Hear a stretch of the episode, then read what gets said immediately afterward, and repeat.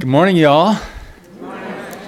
Yeah, thank you, uh, Pastor Landon, for mentioning that. We've had a heck of a year and a half.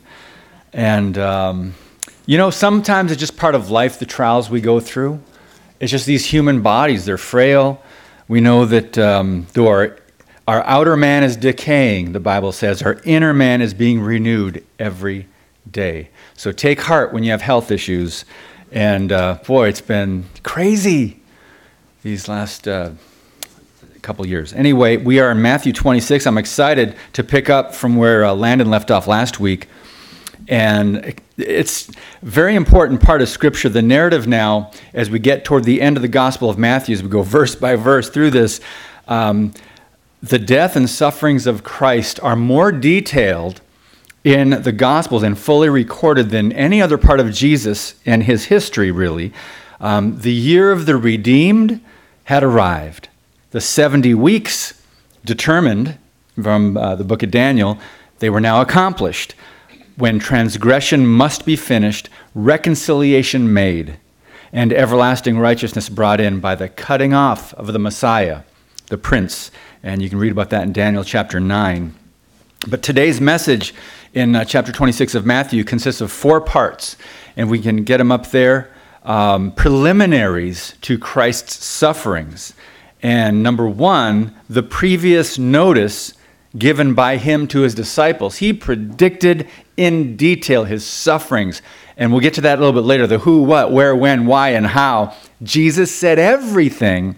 Something coming up when we uh, read the first couple verses in Matthew 26 that I really I've read it dozens and dozens and dozens of times in my Christian life, but it popped out at me even more so preparing for this. I saw something. I'll let you know what that is in a minute. Number two, the ruler's conspiracy against Jesus. They were plotting and planning from his first, actually, his first couple miracles, and when he uh, came into the temple and, and uh, overturned the tables of the money changers and get out of my house, get out of my father's house, you've made it a den of thieves um, they were jealous, and so they plotted against him. Number three, the anointing of Jesus, and that's where we'll spend most of our time this morning uh, of Jesus at a supper in Bethany.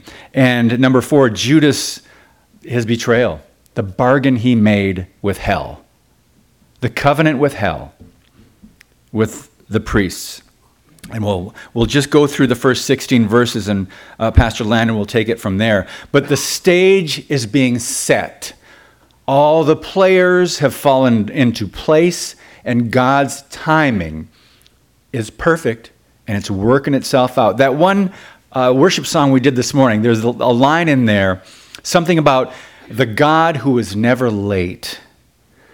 And we're going to see that here and the, the life and the plan of Jesus, but we can also take to heart in our own lives. We pray, we go through trials, we are waiting. Our clock is not the same as God's clock, is it? But we know He may wait. The answer may be yes, no, wait.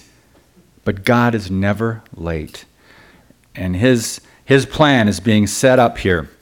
So the time is drawing near for Jesus to offer himself and to die, to be crucified. Shockingly, he predicts his sufferings are right at the door of history. Now, as he uh, kicks off this chapter, if we kick off this chapter, he's talking to his disciples. He said, now, this is what I was going to get to. He said it was going to happen in two days. It's as if I was going to stand up here and say, all right, my brothers and sisters, Tuesday, I'm going to be arrested there's going to be a trial. They're going to lie about me, false accusations, but they're going to buy it. I'm going to be crucified. I'm going to be sent to the electric chair Wednesday. No waiting for months or years in jail for a, for a trial, for an appeal. I'm going to be killed Tuesday. That's essentially uh, what, in modern day terms, what Jesus was laying out here again to his disciples. But this time, he said in two days. So remember, all these events had been foreordained, foreseen by God, foreordained from eternity. And he knowingly offered himself as the Word that became flesh and gave himself for us. So he gave his life as a ransom. So let's go with the first part, the prophecy. Matthew 26, verses 1 and 2. Now it came to pass when Jesus had finished all these sayings that he said to his disciples, You know that after two days is the Passover, and the Son of Man will be delivered up to be crucified. When Jesus finished all these sayings, what sayings? Well, Pastor Landon went through that. If you missed last week's sermon, I encourage you to go there. But I just want to read the last couple because we're all about context here. The last couple verses right before Matthew 26, Matthew 25 then they, verse 44, then they themselves also will answer, Lord, when did we see you hungry or thirsty or a stranger or naked or sick or in prison and did not take care of you?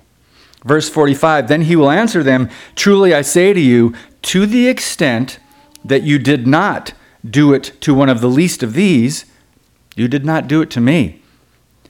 These will go away to eternal punishment but the righteous into eternal life. So he ends what these sayings that Jesus was teaching about judgment eternal judgment and eternal life. So then that brings us into what we just read. Now it came to pass. Jesus finished those sayings, and now he's reminding them again I'm going to give myself up and I will be crucified. So Jesus warned the multitudes about the corrupt religious leaders, and he spoke to his disciples about things to come often in the Gospels and many of his teachings. It was time for him to fulfill his work on the cross. And boy, if you read um, the end of every Gospel, if you read Isaiah 53, if you read Psalm 22, some of the descriptions of the brutality of the Roman crucifixion, of the torturing that Jesus went through when we go through some of the stuff we do in our lives, it helps us put it into perspective. We can be comforted because of what Jesus went through for us. He endured it. Having instructed his disciples and the Jews, I think I have this. See, there it is. Having instructed his disciples and the Jews by his many teachings, edified them by his example, convinced them by his miracles he now prepares to redeem them by his blood. And we just celebrated communion, that redemption that Jesus provides. And Jesus refuted. Now, a lot of them believed that they were going to have a political Messiah, someone that was come and it was going to, he was going to take power and take over Rome and just start ruling things. That's how a lot of them saw it. Jesus again refuted the erroneous idea that it was impossible that the Messiah should suffer, let alone die. So Jesus again refuted that idea. As it says in 1 Corinthians 5 7, Christ, our Passover lamb, was sacrificed for us. And we can celebrate that whenever we come together with the body of Christ, with the, with the bread and the wine. So, after two days is the Passover, Jesus said. He alone knew the true meaning of Passover, right? The Pesach, the Passover, that he was the paschal lamb whose blood was to provide a shelter from the judgment of God for all who put their trust in him. But how about the religious leaders? How about the chief priests? How about the Pharisees? How about the hypocrites, who he called snakes, hypocrites, brood of vipers? How about them? Their, their zeal was for traditions, the traditions of man. Their zeal was for their religion and not for God. They, they felt threatened by Jesus' teachings, and they, they were willing, as we'll see in a minute, we'll be reminded that they were willing to go to any length to remove him from the scene. They just wanted him out of there. So, the plot this is the second part of today's message Matthew 26, 3 through 5. Then the chief priests, the scribes, and the elders of the people assembled at the palace of the high priest, who was called Caiaphas, and plotted to take Jesus by trickery and kill him. But they said, Not during the feast, lest there be an uproar among the people. Let's stop right there. First, notice where they gathered. At the palace of the high priest, they're plotting evil. They're plotting the murder, the execution of the arrest, the false accusation, the, the arrest, the murder, and execution of somebody at the palace of the high priest. That's where they plotted this thing. Um, I just found that to be very interesting. Caiaphas likely controlled the temple, so he was probably pretty ticked off when Jesus went in and cleansed the temple of all the money changers and all the they're making money and they're selling things, the buying and the selling, making God's house a marketplace. So Caiaphas was probably more uh, affected by that than some of the other religious leaders. But it's interesting that, and he probably had a nice arrangement with Rome. Uh, but it's interesting that every time he appears in Scripture, he's seeking Jesus' destruction every time he's mentioned. And it's almost like his hatred of Jesus was intensely personal. And we can read into that a little bit, but we don't need to. No, we're not here to speculate. But that's, these are just some interesting observations. Also, the use of the words here, assembled and plotted, kind of gives you that, uh, the idea of the scheming, right? And they're doing this, you know, all around Jesus. It's suggestive, though, and I want you to turn here. Actually, no, I think I have Psalm 31. I want you to just read the words up there with me. It, it's, it's very similar to this, uh, and plus, there's a phrase quoted by Jesus on the cross. Um, that might be too small for you, maybe. Oh, maybe not. So let me just read that with you. These are some verses from Psalm 31 based on what Jesus is going through and the context that we're in here. Check this out. Verse 3 For you are my rock and my. For-. By the way, this psalm applies to the lesser David, meaning uh, David, who actually wrote it, and the greater David, the root of David, the Messiah, Jesus. So it can apply to both of them. For you are my rock and my fortress, therefore, for your name's sake, lead me and guide me. Pull me out of the net which they have secretly laid for me. For you are my strength. Into your hand I commit my spirit. Remember when Jesus said that on the cross? That's complete trust and reliance on the Father. I lost my place. You, you have redeemed me, O Lord, God of truth. I have hated those who regard useless idols, but I trust in the Lord. I am forgotten like a dead man, out of mind. I am like a broken vessel for I hear the slander of many. Fear is on every side. While they take counsel together against me, they scheme to take away my life. But as for me, as for me, I trust in you, O Lord. I say, You are my God. My times are in your hand. Deliver me from the hand of my enemies and from those who persecute me. So we jump we 3 through 6, and then we jump to verses 12 through 15. That whole psalm, though, 31, check that out if you have some time later on. Actually, actually don't, don't wait until if you have time. Take the time to check that out. And as Landon said, Hebrews 7.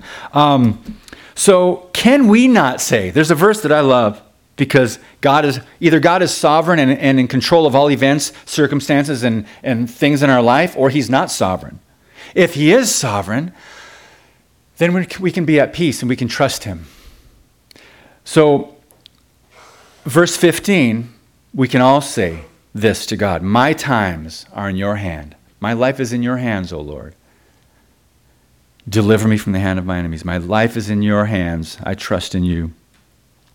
So, according to Josephus, Jewish historian, in uh, Antiquities, here's a quote. It says, About two years after our Lord's crucifixion, Caiaphas and Pilate, this is interesting, just two years after Jesus was crucified and then ascended to heaven, two years after, Caiaphas and Pilate were both deposed by Vitellius, then governor of Syria, and afterwards became emperor.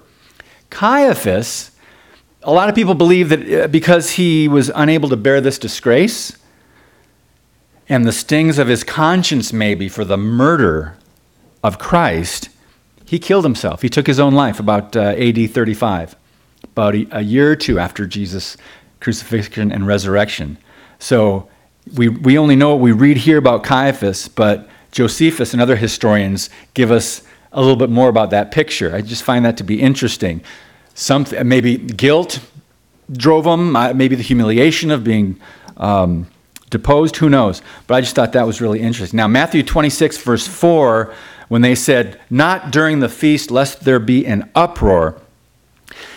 Interesting how it happened. But They didn't want to put Jesus to death during Passover because all the people, a lot of people thought, remember, just a week before, he came into town as the Messiah riding on a donkey from the Mount of Olives through the Kidron Valley, through the eastern gate. And they were yelling, Hosanna! And Jesus permitted them to worship him for the first time. He received their worship. That is the first coming of the Messiah on what we consider Palm Sunday. So that happened. So that I just find that to be an interesting thing that kind of leads up to this. The point is, it was God's time, Passover or not. And they didn't want it to happen during Passover. Guess what God said? It's happening, and all people from all the visitors, all people from all over the place are going to be in Jerusalem to witness this spectacle. Just find that to be interesting. Man had their plan, their evil plans, and their plot, and their scheme to do it that way. But God had already foreordained it his way, right? This is another indication here that uh, Jesus was in complete control of these events and gave himself up as a ransom for many. And in fact, um, they just they killed him on the very day they tried to avoid it all happening. But it's interesting. Another note here. If Galatians 1:10 talks about uh, Paul saying, um, "If I were still seeking the approval of man, I would not be a bondservant of Christ." Galatians 1:10. Uh, the religious leaders weren't worried, apparently, about offending God. They were afraid of the people popularity. What will people think? Right? If this guy rises up in power, I mean, his miracles, obviously, this man, a lot of them thought, well, only God could do these kind of miracles. But they were threatened by him, so, well, let's kill him just so there's no confusion. We want our temple, we want our religion. This is a threat to us. So they were afraid of the people. The chief concern was their safety rather than God's honor.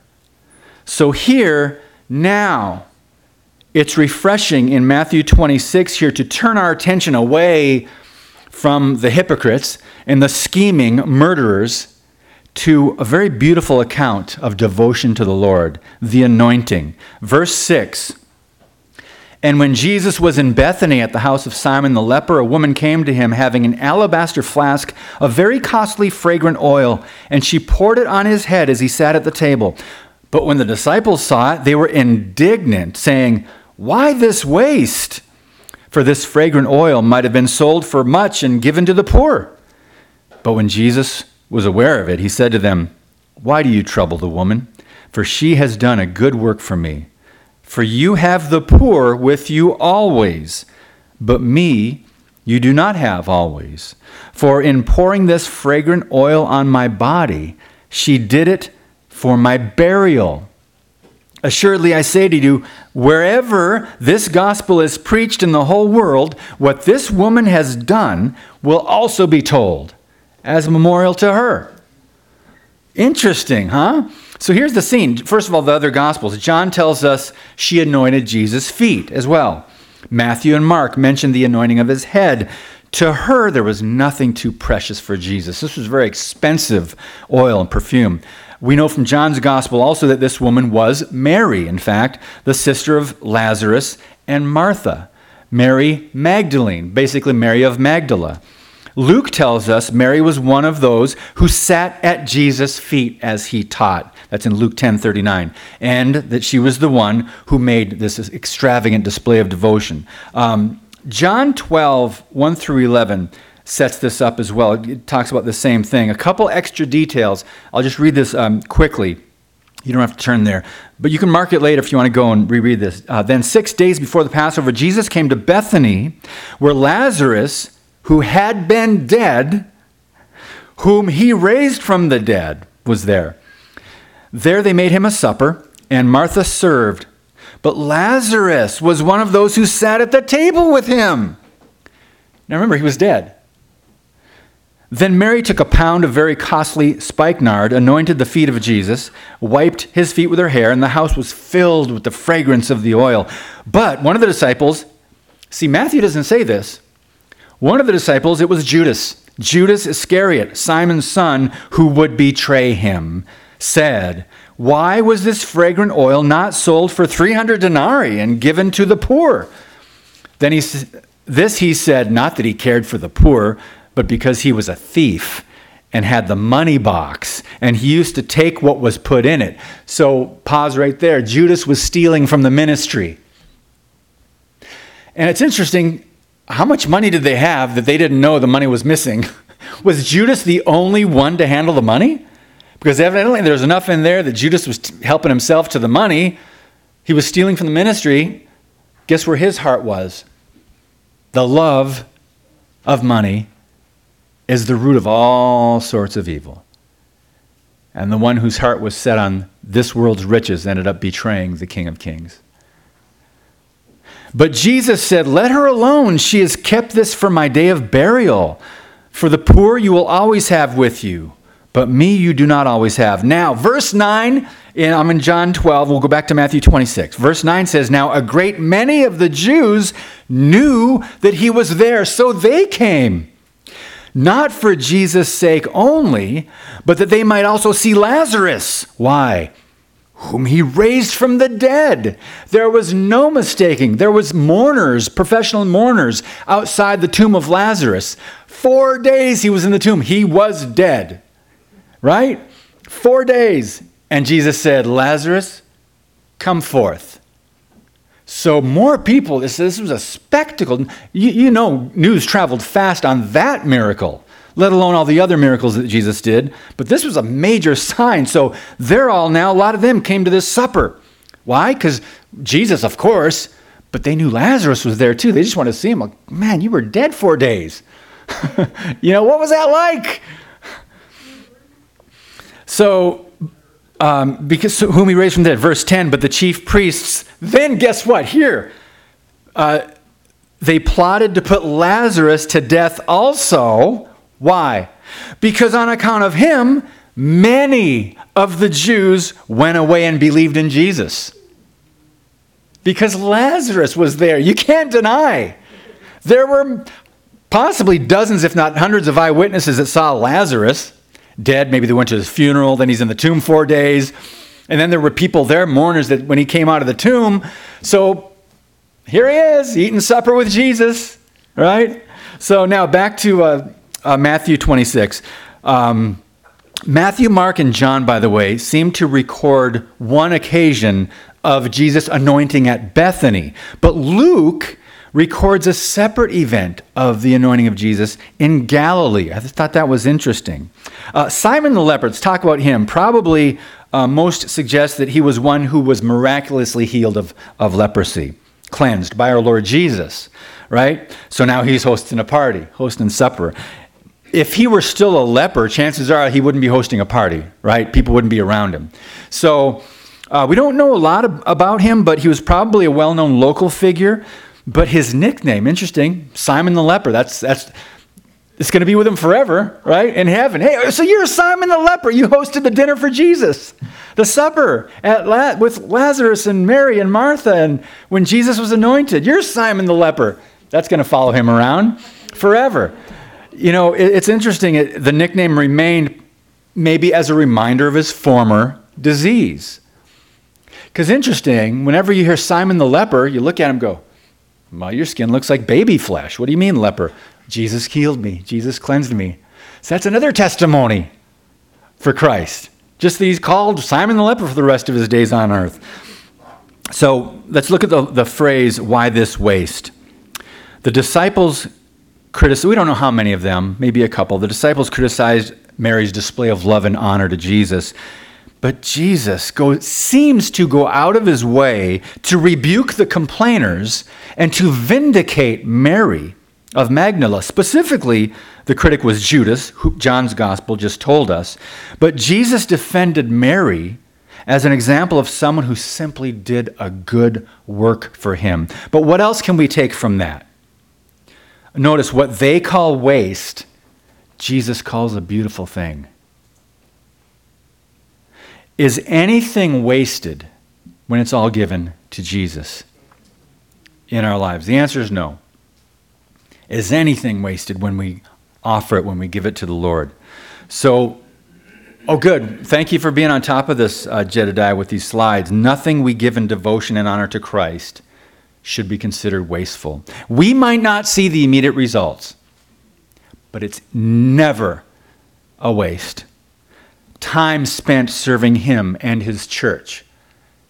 Our gifts, talents that we use to bring honor to His name, to point people to Him, to share the gospel, whatever your gifts and your talents are encouragement, serving, teaching, whatever it might be. Um, then treasure, time, talents, treasure, our finances, what we give to the Lord from a cheerful, cheerful heart. So nothing is too great to give to Him. Why? He gave everything to you and I, didn't He?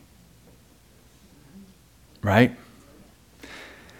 So in the great chapter on the gospel, 1 Corinthians 15, don't turn there. I just have one verse I want to share with you. The, the, the verse, or uh, the chapter on the resurrection and our glorified bodies, and talk about one of the most powerful chapters in the Bible. Paul writes this at the very end. 1 Corinthians 15, 58 says, Therefore, my beloved brethren, be steadfast, immovable, always abounding in the work of the Lord, knowing that your toil is not in vain in the Lord.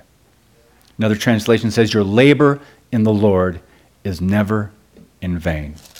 And then there's another scripture that I have up on the screen here Galatians 6, 9, and 10. Let us not lose heart in doing good, for in due time, remember God's timing is perfect? And ours, we're just guessing. we're on a human clock. He's got the whole thing mapped out from beginning to end. In due time we will reap if we do not grow weary. Or another translation, if you faint not. So then, verse 10 while you have opportunity, let us do good to all people, and especially to those who are of the household of the faith. Do good to all people saints and sinners, saved and unsaved, but to the family in Christ, our brothers and sisters, especially do good to our brothers and sisters. We need encouragement. Sometimes we need to be reminded of the hope that we have in Christ that is an anchor to our soul. We go through these hills and valleys in life, and that's just human life. The trials we go through, the testings, so be encouraged and use your gifts to serve one another, to always, especially to the body of Christ, especially brothers and sisters, even if they don't appear on the outside to need something. We all struggle. We all go through uh, temptations, trials, tests, right? Um, some of us are less vulnerable than others, and that's why it's fellowship and the body of Christ is so wonderful because we should be able to understand we're in a safe place and we can share our burdens. What does Galatians also say? Bear one another's burdens and fulfill the law of Christ. When you're bearing another's burdens, you're fulfilling the law to love your neighbor as yourself. All right, um, so the, I want to go back to this. You have the poor with you always, Jesus said. There's poor today, there was poor, poor people during his time. There will always be people to minister to. There will always be people in need. There's probably never a time where you couldn't find someone to help or someone in need if you really just kind of turned your head or opened your eyes or looked.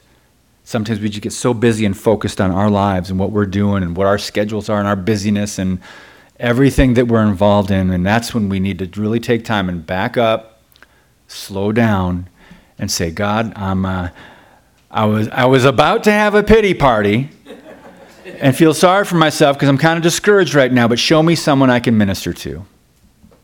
And He will use you. He will probably answer that prayer every time. No? I think so.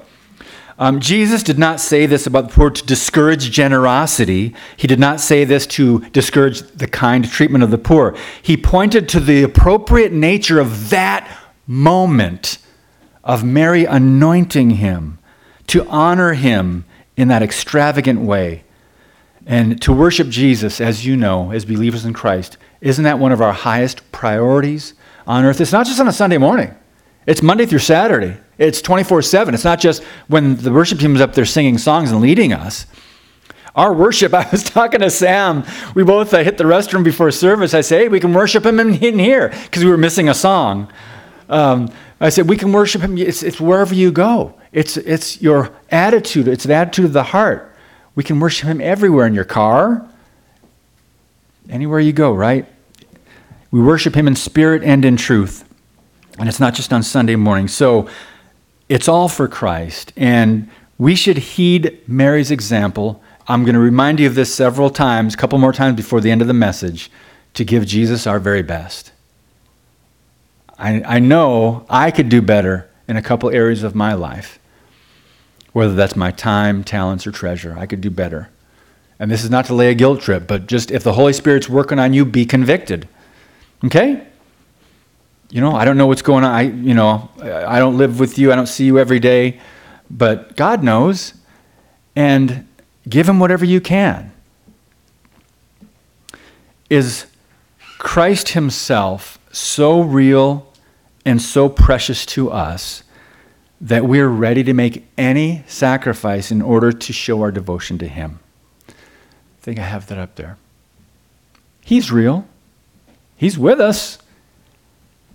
Holy Spirit, we have His presence. He said He will never leave us or forsake us. So is He so real and so precious to us that we're willing to give Him our all?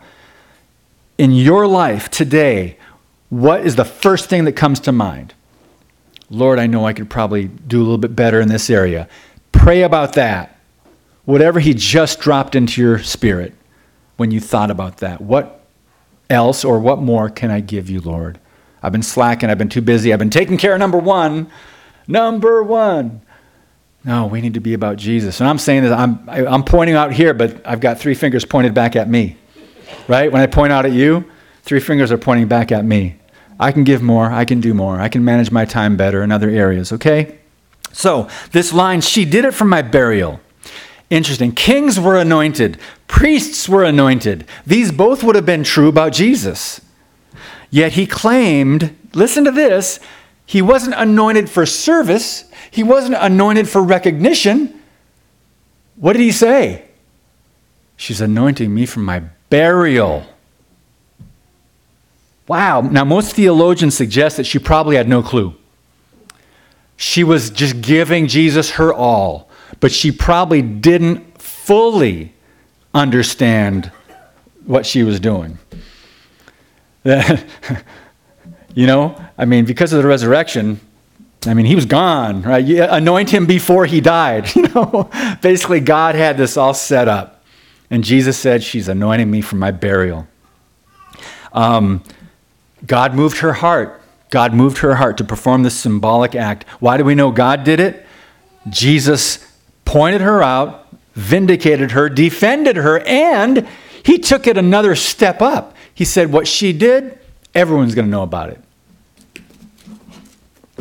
And we know about it, right? Everyone that reads this book knows about what Mary did. And that's an example.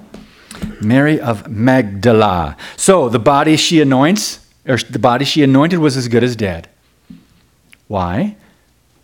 The foreordained plan. Jesus was going to give himself. He was going to lay down his life as a ransom for many. He knew it. Remember the, the anguish he had in the Garden of Gethsemane? Hours before he went on trial, before they arrested him? He knew it. He was God in the flesh. He was fully God and fully man, the God man. So he had that anguish that was actually a medical condition, knowing what he was going to go through in detail the torture, the crucifixion. And his sweat appeared to one, of the, one or two of the gospel writers as drops of blood falling to the ground. That's not an exaggeration. That is an actual medical condition some people have because their pores enlarge. Stress causes the pores to enlarge, and actually, it's not just sweat, but blood can come out. So, that is what Jesus was ready for.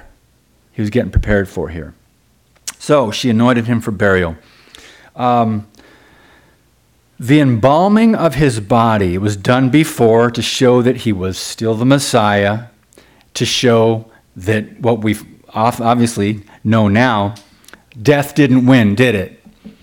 Back to 1 Corinthians 15. Oh, death, where is your sting?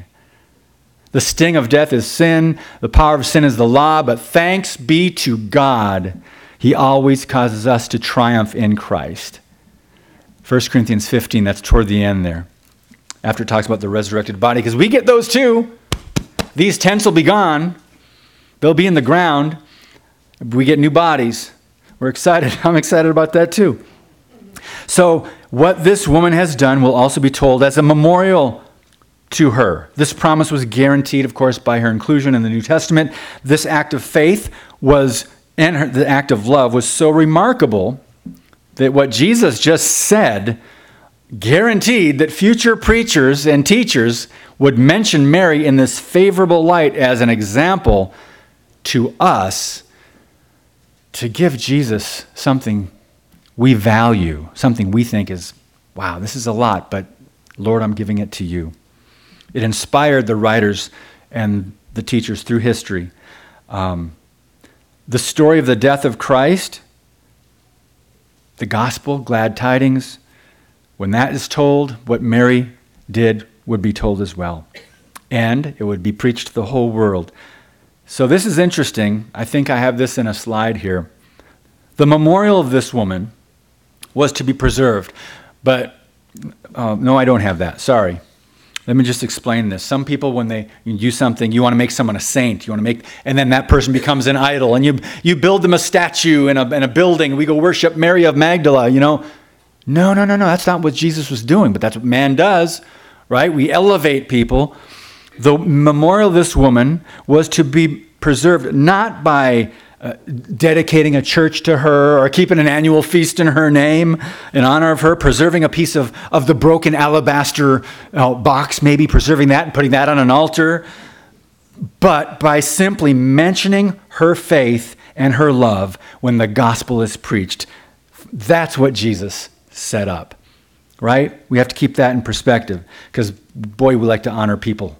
For, and people should be recognized, and there are examples examples of, of Christians that do amazing things for God. But anyway, by this, honor comes back to Christ himself. Why? Because the gospel is preached, and Mary's example of giving something so costly to Jesus, it just works around and just it encourages us to be willing to give uh, to Jesus, to admire Jesus, to honor him. Now, that quote from Charles Spurgeon that you have up there, it says, all those who have done wonders for Christ have always been called eccentric and fanatical. It was quite an unheard of thing to preach in the open air at one time, and he's referring to George Whitefield. Whitefield was thought to be doing something outrageous when he went out in the field and set up a little box or a stage and preached. But people came, right? Back to the quote. He said it was said to be doing something outrageous, but he went and did it. And what became of it? Whitefield going out in the fields and preaching, a revival of godliness and a mighty spread of religion. I wish we were all of us ready to do some extraordinary thing for Christ, willing to be laughed at, to be called fanatics, to be scandalized because we went out of the common way. Charles Spurgeon. Now let's go to the next section here, verse 6, the betrayal. Then one of the, the twelve, called Judas Iscariot, went to the chief priest and said, What are you willing to give me if I deliver him to you? And they counted out to him 30 pieces of silver. So from that time, he sought opportunity to betray him. So I just find this to almost like uh, the first scene in the chapter, and then the second scene, and then we're now in a new scene immediately after the instance of one of the greatest kindnesses done to Christ, follows an instance of one of the greatest unkindness, unkind acts. What could be lower than this agreement here with Judas that he made with the chief priests to betray Christ? Wasn't Judas one of the twelve? Wasn't he with Jesus for three years? Didn't he see the signs? Didn't he observe his, uh, absorb or observe his teachings, how he dealt with people? He knew he was, he had to do he was Messiah, no? Judas was with him three years. Yes, there were 12 disciples. That was Jesus' inner circle. But as Jesus himself said in one of the Gospels, one of you is a devil. And we know, hindsight, we know it was Judas. We know which one was a devil. That's, that's what Jesus said. Um, the 12 were Christ's chosen friends. I find that to be interesting too. You don't think Jesus knew what was going to happen when he chose each one Matthew, Mark, Luke, John, all the others, Simon, Judas? He knew, but he loved Judas anyway. He taught Judas anyway. He knew the whole time Judas was stealing money out of the ministry bag. He knew that just just interesting when you when you understand Jesus chose each one of those men specifically. They had this privilege and special favor of being his closest and constant followers. They had the benefit of some of the most intimate conversations. Amazing. I, I that's how Judas' heart must have been so bent on on evil. Um, of all people, you know, the disciples had reason to love him and, and uh, know who he was and support him. But the, the sense we get from Matthew's gospel here is the matter with Mary seemed to be maybe the final straw for Judas. She gave all. Remember, he was keeper of the money bag. He knew how much that expensive and costly uh, jar of perfume was. Judas knew, right? that seemed to be something that just flipped in his mind, maybe in his heart, saying, All right, that's it. What a waste. I'm, I'm to go. I'm going to go turn him in. Um, sad, but that's the way, as God would have it, that's the way it played out. Also, I want to just mention one thing without saying this is this is what you, you, we don't know all the details, but there's a lot of speculation about Judas and his motives, right? We don't know for sure. We only know what we read. We can pray for the Holy Spirit to, to open up the scriptures and guide us through that. We know money was an issue with him, the love of money, probably. We don't know what else. Uh, some people say that maybe Judas really wanted that political Messiah, that guy to, to come and take over power. But when he understood, maybe, that Jesus said, I'm going to be crucified and Judas maybe threw his hands up and said, All right, I might as well go to the priests and betray him and let this happen. This isn't our guy. Who, I don't know. We don't know for sure, but that's something you can kind of look in a little bit into what these uh, scriptures are, are, saying here. Um, so a little bit, a little bit of speculation based on what we know from Scripture, but um, he, he may, Jesus may not have been the type of Messiah that Judas wanted. So, whatever the specific reason, um, the scriptures present no sense of reluctance in Judas, right? He wasn't reluctantly going to the chief priest to betray Jesus. It was greed. That was one obvious motivation. And these words stand forever in the Word of God, which is eternal and lasts forever. The Word does. What are you willing to give me if I deliver him to you? Judas is immortalized by these words What are you willing to give me? How much can I get for him? According to the Bible, there wasn't a noble intention in Judas' heart. His motive was money. His price wasn't very high, though, which is interesting. And the Jews certainly received a bargain 30 pieces of silver for what they did. You think about it, it was worth, I, I think oh, uh, it was around $25, maybe to us today.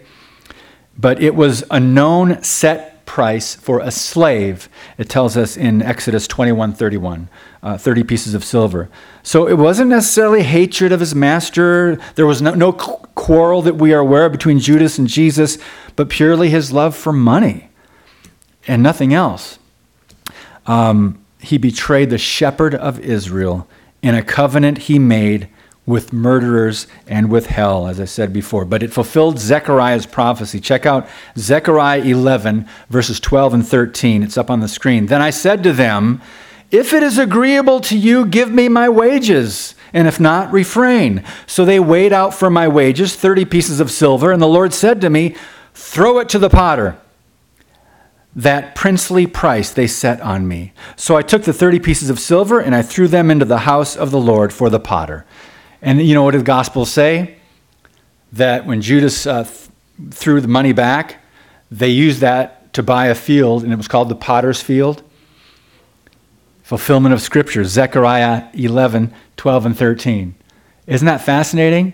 And these men, that they had no idea. Judas didn't know he was fulfilling Scripture. Or, uh, just interesting. So Judas was the likeliest person, and God knew it.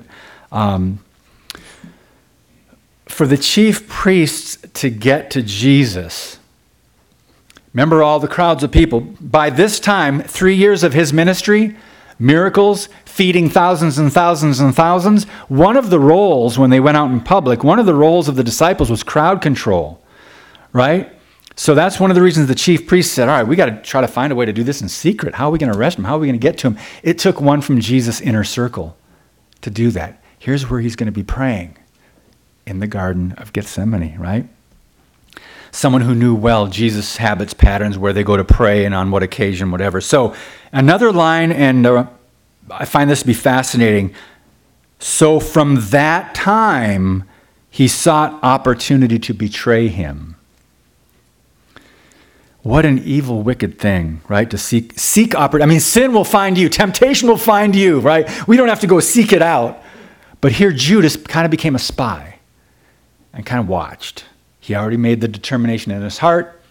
He's got his 30 pieces of silver, and he said, "All right, now I just gotta just gotta find the right opportunity to hand Jesus over." So from that time, he sought opportunity to betray him You don't need to go looking for evil. Jeremiah 17 9 says, and this reinforces the state of the heart of all mankind. It says, The heart is deceitful above all things and desperately wicked. Who can know it? Talking about the human heart. so I've changed my vocabulary a little bit when I have a, a, better understanding of the goodness of God. When someone says, "Well, that's a good person," or "He has such a good heart," I'm thinking, Ooh, only Jesus said only God is good, and I know what I know that what they mean uh, behind when someone says you haven't got a good heart, but the heart of man is wicked and evil, and this just proves it um, with all that Judas did. So it didn't happen immediately. Judas was watching. He became a spy, looking for the right time, late at night. He knew Jesus was going out to pray, and the interesting thing, we think Judas set this whole thing up what has been reinforced through scriptures that this was the preordained plan of God. It was the plan beforehand this would happen. It would happen this way. He just put the players in place. Acts 3 18 and 19 says, But those things which God foretold by the mouth of all his prophets, that the Christ would suffer, he has thus fulfilled. Repent, therefore, and be converted, that your sins may be blotted out, so that times of refreshing may come from the presence of the Lord.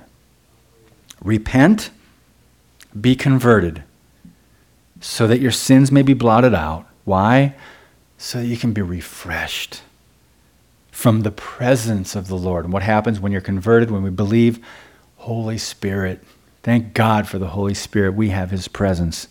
So, some takeaways from today the players, all the pieces, they fell into place uh, in Matthew 26 here. Pastor Landon will pick it up next week. But Jesus, interesting, get this and understand, he predicted everything. He predicted the who, what, when, where, why, and how of God's plan. He explained what the foreordained plan was. He tried to warn his disciples. He tried to tell them, uh, no, you guys, I'm not that kind of Messiah. I'm not here for politics, or I'm not here to take over Rome. you know? Uh, he, he had to die for our sins, so they'd plot to kill him. He said that. Who would do it? How it would be done? Who would betray him? Um, when he would be arrested and handed over, and in detail. Through the Gospels, he predicted exactly how he would suffer, be tortured, crucified. But he also said, On the third day, I will rise again. He also told them that. There was always, always read the buts in the Bible. He would go through all of his predictions of his sufferings in detail, and at the end, he would say, But on the third day, the Son of Man will rise. So we always tried to leave them with that. Whether they grasped it at the time or not is another thing. He would rise from the dead. Mighty God. So the questions we have for us, we tend to get so preoccupied in our own lives, so busy, so thinking this is important. But what's really important if you're a Christian? We're not guaranteed tomorrow. We might live another year, another month, year, 10 years. Some of you, younger people, will live 30, 40, 50 years. But after that, what happens? What happens after that? Okay, you die. Well, what happens after that? Well, that depends on your trust in Him in this life. So, is there anything too good to give to Jesus? The answer is no, of course. Is there any sacrifice too great? No. But here's the question I think we all can take home today Is there something that you or I have been holding back a little bit when we could do it for someone else, for Him to serve, or something we can give? Is there something? Remember when, we, when I asked that earlier in the message? Said, whatever that first thing God put on your heart, you dropped that into your spirit, or you thought of, yeah, I know, let me do that. Get before God and say, Lord, please. I know many of us will be watching football to, uh, today, but who cares? In terms of eternity, who cares? Hours of influence. If you're giving six hours to something on one day and you're here for an hour, great. But does that balance out your relationship with the Lord and what you're doing, how you're living, and what you're giving for Him? I don't think so. Okay? No guilt trips. Just if God is convicting you, some of you may be doing great. Some of you may be better managers of your time than I am. Um, so let's consider how we can better use our time, our giftings, our finances to serve Christ and advance His kingdom. Is that why we're here? Why else are we here as Christians?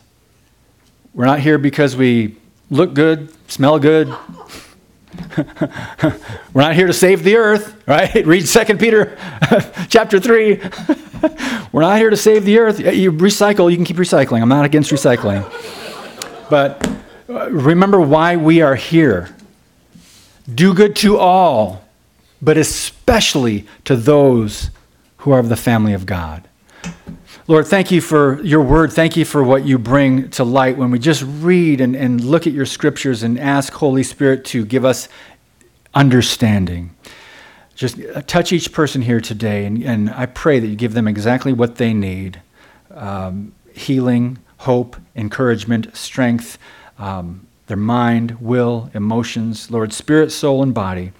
But Father, most importantly, help us if we have kind of gotten too distracted and busy because of life on this earth. Um, help us to be realigned with you and rededicate our lives to you if we need to do that.